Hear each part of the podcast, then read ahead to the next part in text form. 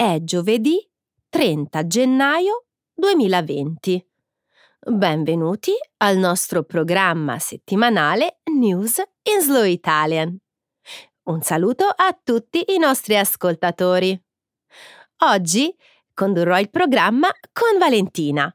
Ciao Romina, un saluto a tutti. Nella prima parte del nostro programma discuteremo di alcune delle notizie internazionali più importanti di questa settimana. Cominceremo con la commemorazione del 75 anniversario della liberazione di Auschwitz. Subito dopo commenteremo la decisione del governo britannico di permettere a Huawei di partecipare alla realizzazione della propria rete 5G. Poi parleremo del tentativo di un gruppo di scienziati di riprodurre la voce di una mummia egizia di 3000 anni. Infine vi racconteremo di Olga Lyubimova, il nuovo ministro russo della cultura che ha ammesso di avere una profonda avversione per tutte le forme d'arte. Grazie Romina. Di cosa parleremo poi? Nella seconda parte del programma, nel segmento Trending in Italy, parleremo di notizie che riguardano l'Italia. Inizieremo con il Forum internazionale sull'Olocausto, svoltosi a Gerusalemme, durante il quale il Presidente della Repubblica, Sergio Mattarella, ha ricordato il prezioso contributo che la senatrice Liliana Segre, sopravvissuta ai campi di sterminio nazista, ha reso all'Italia. Poi vi racconteremo dell'ambizioso progetto del piccolo comune sardo di Flumini Maggiore, che punta a essere il primo villaggio per anziani di tutta Europa. Eccellente scelta di argomenti, Romina. Grazie, Valentina. Diamo il via alla trasmissione con le notizie internazionali. il mondo ricorda il 75 anniversario della liberazione di Auschwitz. Lunedì, in tutto il mondo, si sono tenute celebrazioni per ricordare la liberazione del campo di concentramento, divenuto il simbolo dell'orrore dello sterminio degli ebrei nella cosiddetta soluzione finale, messa in atto dalla Germania nazista oltre 6 milioni di ebrei trovarono la morte per mano di quel regime criminale. Il 27 gennaio 1945 l'Armata Rossa aprì i cancelli del famigerato campo di concentramento di Auschwitz, liberando 7500 detenuti ancora in vita. Auschwitz situato nella Polonia occupata dai nazisti, fu il più grande dei campi di sterminio realizzati. È stato stimato che circa un milione e trecentomila persone furono inviate al campo di sterminio e che, di queste, per la maggior parte ebrei, un milione e centomila morirono circa 865.000 ebrei furono uccisi nelle camere a gas subito dopo il loro arrivo al campo. Una cerimonia di commemorazione si è tenuta nell'ex campo di concentramento alla presenza dei rappresentanti di 60 paesi e di 200 sopravvissuti. Altre manifestazioni simili si sono svolte a Israele, a New York, in Francia e ovunque nel mondo.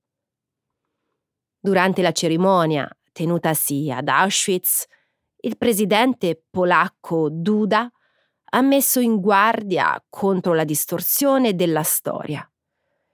Il presidente tedesco Steinmeier ha chiesto di combattere con decisione l'antisemitismo in tutte le sue forme.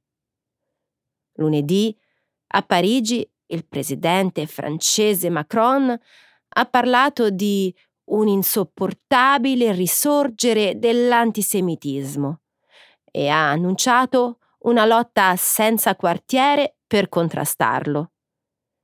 Secondo alcuni studi, l'antisemitismo e i crimini antisemiti sono in aumento in tutto il mondo, inclusa la Germania.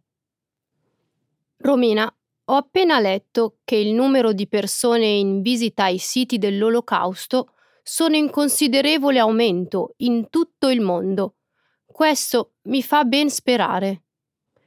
Penso dipenda dal fatto che questi eventi commemorativi siano stati caratterizzati da un approccio diverso negli ultimi decenni. In passato si parlava solo di numeri e statistiche. Questo non funzionava. Per la gente è difficile capire i numeri. Oggi gli studiosi hanno iniziato a puntare sulle storie dei sopravvissuti, sono in grado di commuovere profondamente le persone. Secondo me, sai cosa spiega bene che cos'è stato l'olocausto più delle tante immagini di corpi morti? La celebre fotografia che ritrae un bambino nel ghetto di Varsavia con le braccia alzate. L'espressione del suo viso dice tutto. Conosco quella fotografia.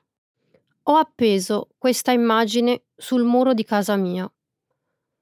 Romina, hai letto alcune storie dei sopravvissuti? Io ho appena letto quella di Yehuda Bacon. Giunse ad Auschwitz da bambino, stringendo la mano del padre, che però fu mandato direttamente alla camera a gas. Yehuda divenne uno dei lavoratori addetti allo smaltimento delle ceneri. Sua madre e sua sorella, invece, morirono in un altro campo di concentramento. Dopo la guerra divenne un artista. In una sua opera dipinse il camino di Auschwitz con il viso di suo padre che si intravede nel fumo che esce è un'immagine davvero potente. Cercala online. Le storie dei sopravvissuti sono davvero struggenti. Alla luce di tutto questo, mi risulta davvero incomprensibile come possa l'antisemitismo essere di nuovo in aumento dappertutto. Gran Bretagna pronta a collaborare con Huawei per la realizzazione della rete 5G. Martedì il governo britannico ha annunciato che il colosso cinese Huawei, leader mondiale nella tecnologia 5G, potrà partecipare alla realizzazione della velocissima rete wireless di nuova generazione in Gran Bretagna. La decisione è stata presa nonostante la minaccia americana di ripercussioni sui commerci e i rapporti di intelligence tra Stati Uniti e Inghilterra e dopo numerose discussioni sul possibile pericolo per la sicurezza rappresentato dalla compagnia cinese. Il governo britannico ha anche dichiarato però che Huawei sarà esclusa dalle aree ritenute critiche per la sicurezza.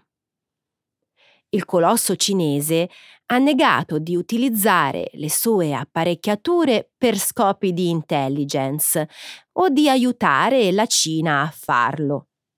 Ciò nonostante, per la legge cinese, tutte le compagnie del paese devono seguire le direttive decise dal governo. Dal 2003 Huawei è una presenza di rilievo nella rete wireless britannica. Tra gli Stati Uniti e la Cina è in corso una lotta per la superiorità tecnologica. Negli ultimi anni il governo americano ha cercato in tutti i modi di intralciare il colosso tecnologico. Altri paesi come la Germania hanno preso la medesima decisione nei confronti di Huawei. La tecnologia 5G è considerata fondamentale per lo sviluppo delle nuove tecnologie, come quella dei veicoli automatizzati e di altre che verranno in futuro, dal momento che consente di processare i dati in modo significativamente più veloce. Secondo me è un errore. Huawei e la Cina sono la stessa cosa. Tutte le informazioni di cui Huawei verrà in possesso le conoscerà anche la Cina. Penso che sia un po' ingenuo credere di tagliarli fuori dalle aree ritenute critiche per la sicurezza ed essere tranquilli. Beh, l'alternativa è restare decisamente indietro con il 5G. Nessuno se lo può permettere. I competitori europei Nokia e Ericsson sono entrambi troppo costosi e si dice che siano inferiori alla tecnologia offerta da Huawei. Questo è il motivo per cui il governo cinese supporta tanto Huawei. E perché credi che lo faccia? La holding cinese è una sorta di cavallo di Troia, il cui scopo non è neppure tanto nascosto. È solo che non vogliamo vederlo. Ci sono anche compagnie americane, come Cisco, che potrebbero offrire lo stesso servizio.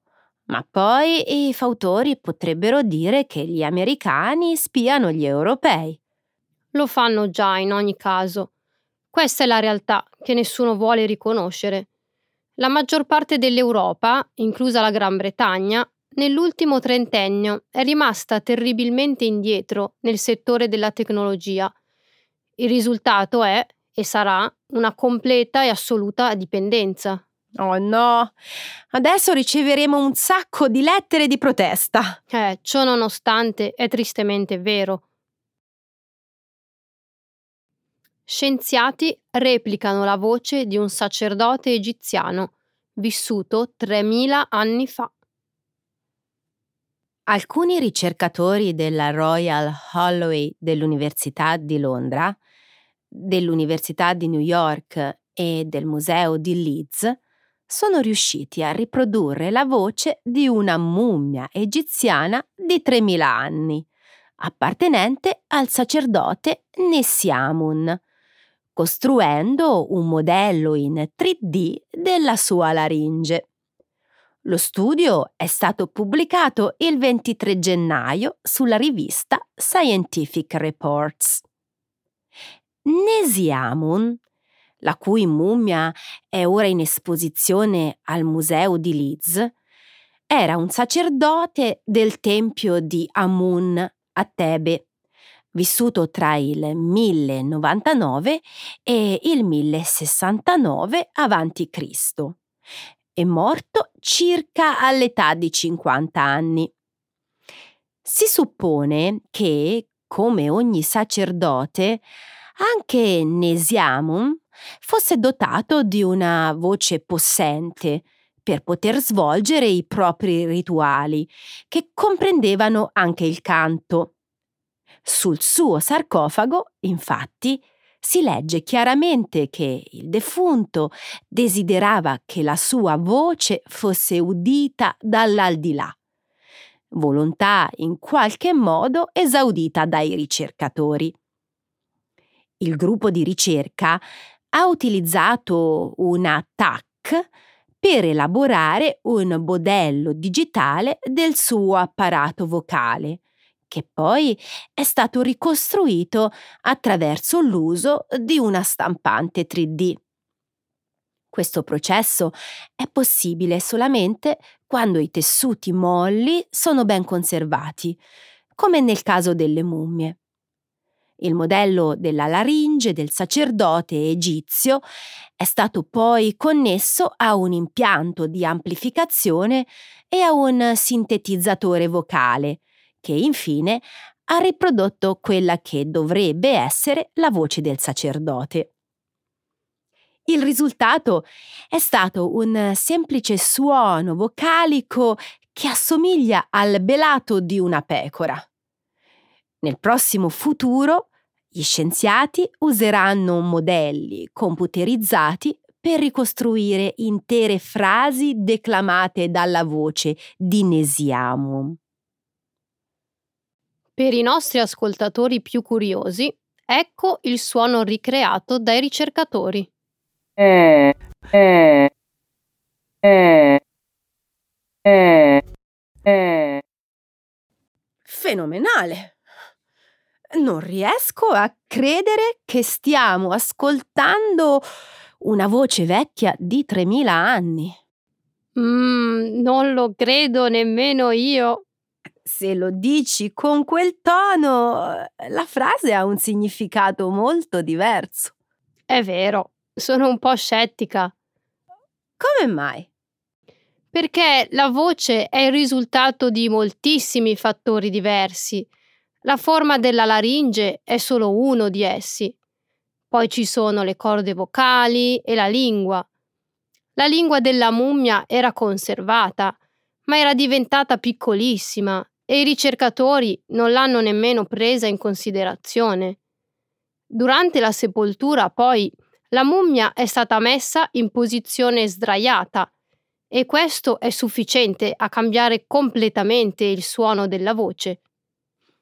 Quindi, pensi che la voce che abbiamo ascoltato non abbia nulla a che vedere con quella reale? È difficile dirlo, ma credo che sia improbabile. Le tecniche che gli scienziati hanno utilizzato, poi, si basano su tantissime congetture. Beh, le hanno collaudate su persone vive e sembra che abbiano funzionato, almeno in parte. Mm, ok, magari ho torto, ma prima di ammetterlo vorrei davvero vedere se funziona. L'amore per l'arte del nuovo ministro della cultura russo è in discussione. Il nuovo ministro della cultura russo la 39enne Olga Lyubimova è stata fortemente criticata per alcune discutibili opinioni espresse su diversi blog nel 2008. Lyubimova è parte del nuovo governo, guidato dal primo ministro Mikhail Mishustin. In uno dei blog ha confessato di odiare mostre, musei l'opera, il balletto e la musica classica. Inoltre avrebbe anche scritto commenti dispregiativi nei confronti della maggior parte dei documentari e del cinema d'avanguardia.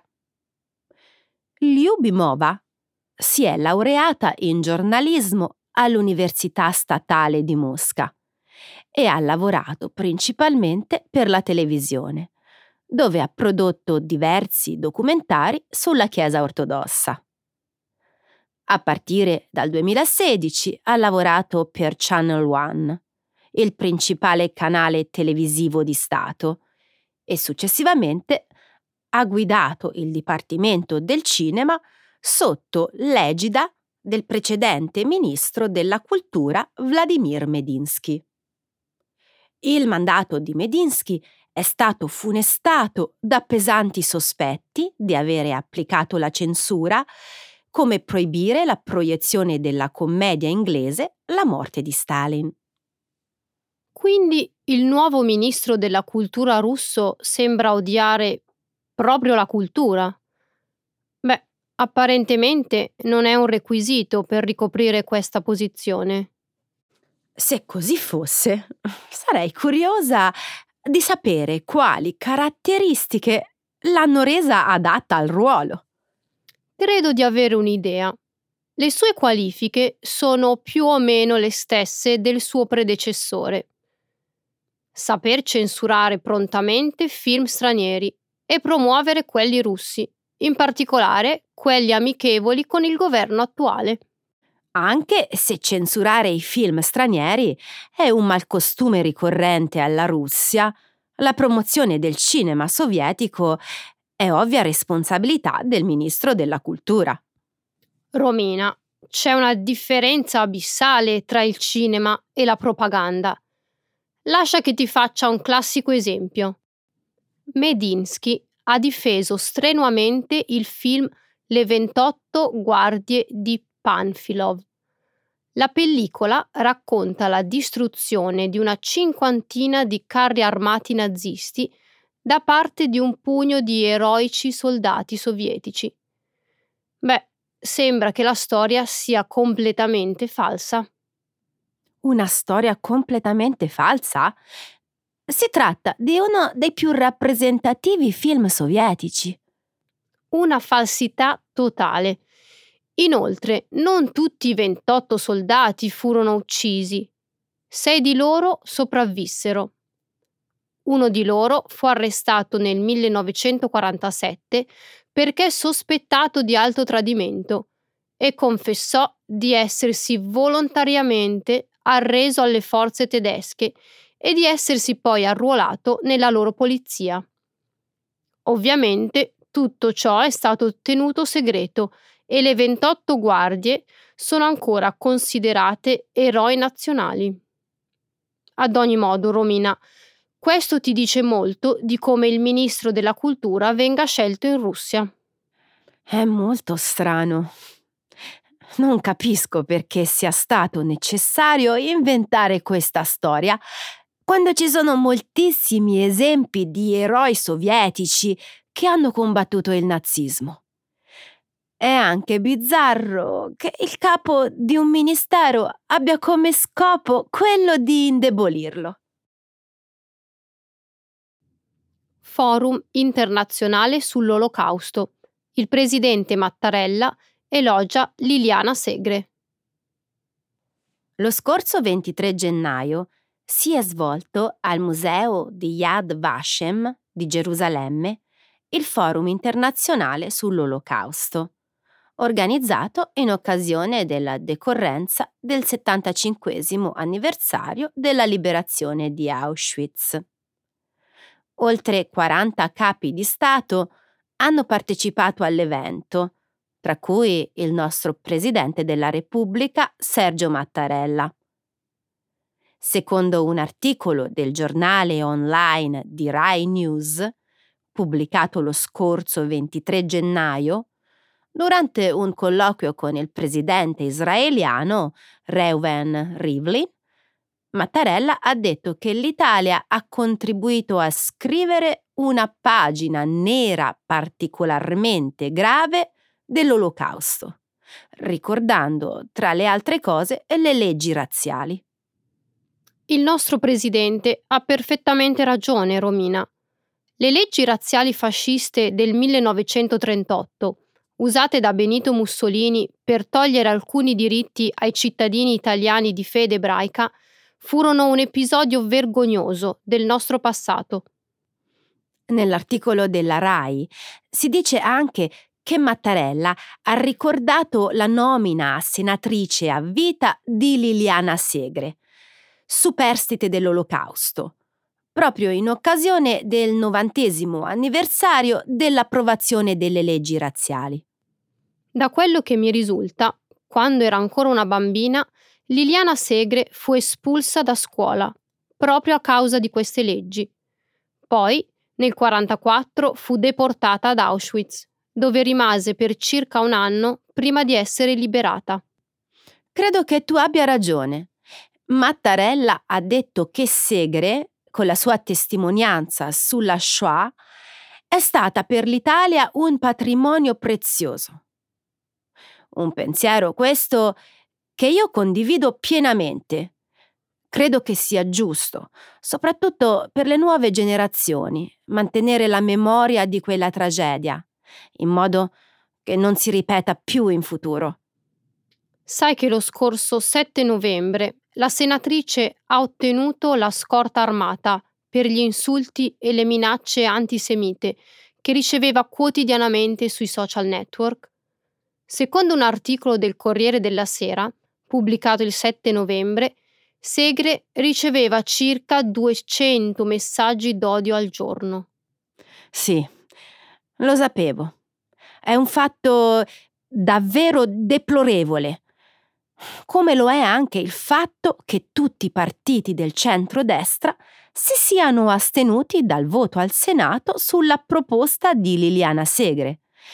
Sai a cosa mi riferisco? Mm, non ho la più pallida idea. Lo scorso 30 ottobre il Senato ha approvato il disegno di legge di Segre per creare una commissione per il contrasto dei fenomeni di intolleranza, razzismo, antisemitismo e istigazione all'odio. La mozione, però, non ha ottenuto l'unanimità perché tutti gli esponenti del centro-destra presenti hanno preferito non votare. Stando a un articolo del quotidiano Il Post, pubblicato lo scorso 7 novembre, Matteo Salvini ha spiegato l'astensione dicendo che la commissione voluta da Segre non ha senso di esistere perché in Italia non ci sono fascisti. Se è vero che non ci sono fascisti, come si possono definire tutte quelle persone che lo scorso ottobre, nel giorno del 97 anniversario della marcia su Roma, hanno partecipato alla sfilata organizzata nella città emiliana di Predappio, che custodisce la cripta di Mussolini? Stando a un articolo del quotidiano La Stampa, pubblicato lo scorso 27 ottobre, circa 3.000 nostalgici del Duce hanno inscenato una marcia militare, sfilando con slogan e saluti romani. Ovviamente il leader della Lega fa finta di non saperlo. Flumini Maggiore punta a diventare il primo villaggio diffuso per anziani di tutta Europa. Lo scorso 15 maggio il Corriere della Sera ha pubblicato un interessante articolo su Flimini Maggiore, un paesino del sud-ovest della Sardegna di 3.000 abitanti, che ambisce a diventare un paradiso per i pensionati. Stando al promotore del progetto, il sindaco del comune Marco Corrias, Flumini Maggiore sta lavorando per trasformarsi da antica terra di miniere al luogo di elezione per gli ultra 75 anni d'Italia. L'idea è quella di sfruttare le proprie risorse agroalimentari, climatiche e naturalistiche per attirare pensionati da tutta Europa, con la promessa che chi verrà a vivere in quel territorio godrà di una vita gradevole, spassosa e soprattutto sana. Il paesino si trova infatti tra colline e mare, immerso nei boschi e in prossimità dei paesaggi mozzafiato. Mi pare di aver capito che il modello di accoglienza su cui punta l'amministrazione di Flumini Maggiore sia lontano dalle tradizionali case di riposo. È così. Quando si parla di case di riposo, spesso si pensa a strutture dove gli anziani vivono sotto lo stesso tetto. Luoghi questi che il più delle volte sono contraddistinti da molte regole e dove i pensionati si ritrovano a fare una vita noiosa e senza stimoli. Secondo l'articolo del Corriere, Flumini Maggiore intende invece accogliere i pensionati in abitazioni indipendenti, dotate di tutti i comfort.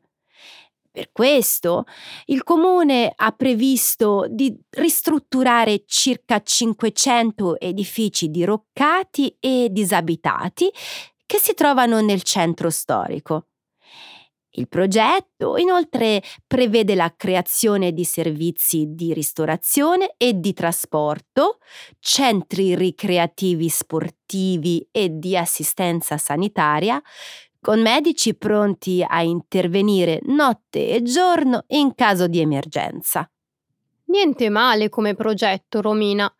La Sardegna è una delle regioni italiane che soffre maggiormente per il problema dello spopolamento e a mio avviso fanno bene i borghi come Flumini Maggiore a voler investire sulla terza età. Sono d'accordo. Ti dirò di più. Ogni anno migliaia di anziani italiani, attirati dalle agevolazioni fiscali offerte da paesi come il Portogallo, la Tunisia e la Spagna, si trasferiscono all'estero. Stando a un articolo del Corriere della Sera, pubblicato lo scorso 20 gennaio, lo scorso anno 388.000 pensionati hanno lasciato il paese, per una perdita complessiva per le casse dell'Istituto Nazionale di Previdenza Sociale, INPS, di circa un miliardo di euro. A mio avviso il governo dovrebbe fare qualcosa, sia per trattenere i nostri pensionati che per attirarne nuovi. Che ne pensi dell'idea di copiare dagli altri paesi e di far diventare il nostro meridione un paradiso fiscale per i pensionati di tutta Europa. Perché no? Il sud dell'Italia possiede centinaia di bellissimi borghi che aspettano solo di essere ripopolati. In questo senso, l'iniziativa del comune sardo di Flumini Maggiore va nella giusta direzione. Concordo.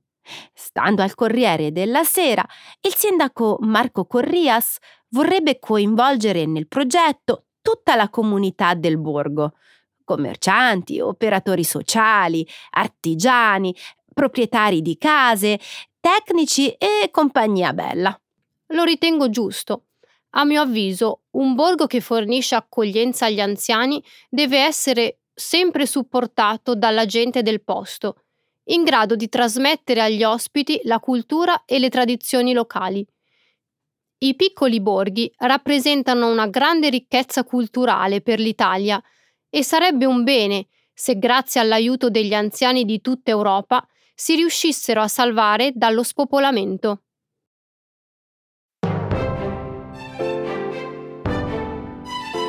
Allora, eh, per oggi è tutto, cari ascoltatori, e a risentirci la settimana prossima. Ciao Valentina, grazie. Ciao, grazie a te Romina. Ciao a tutti. Ciao.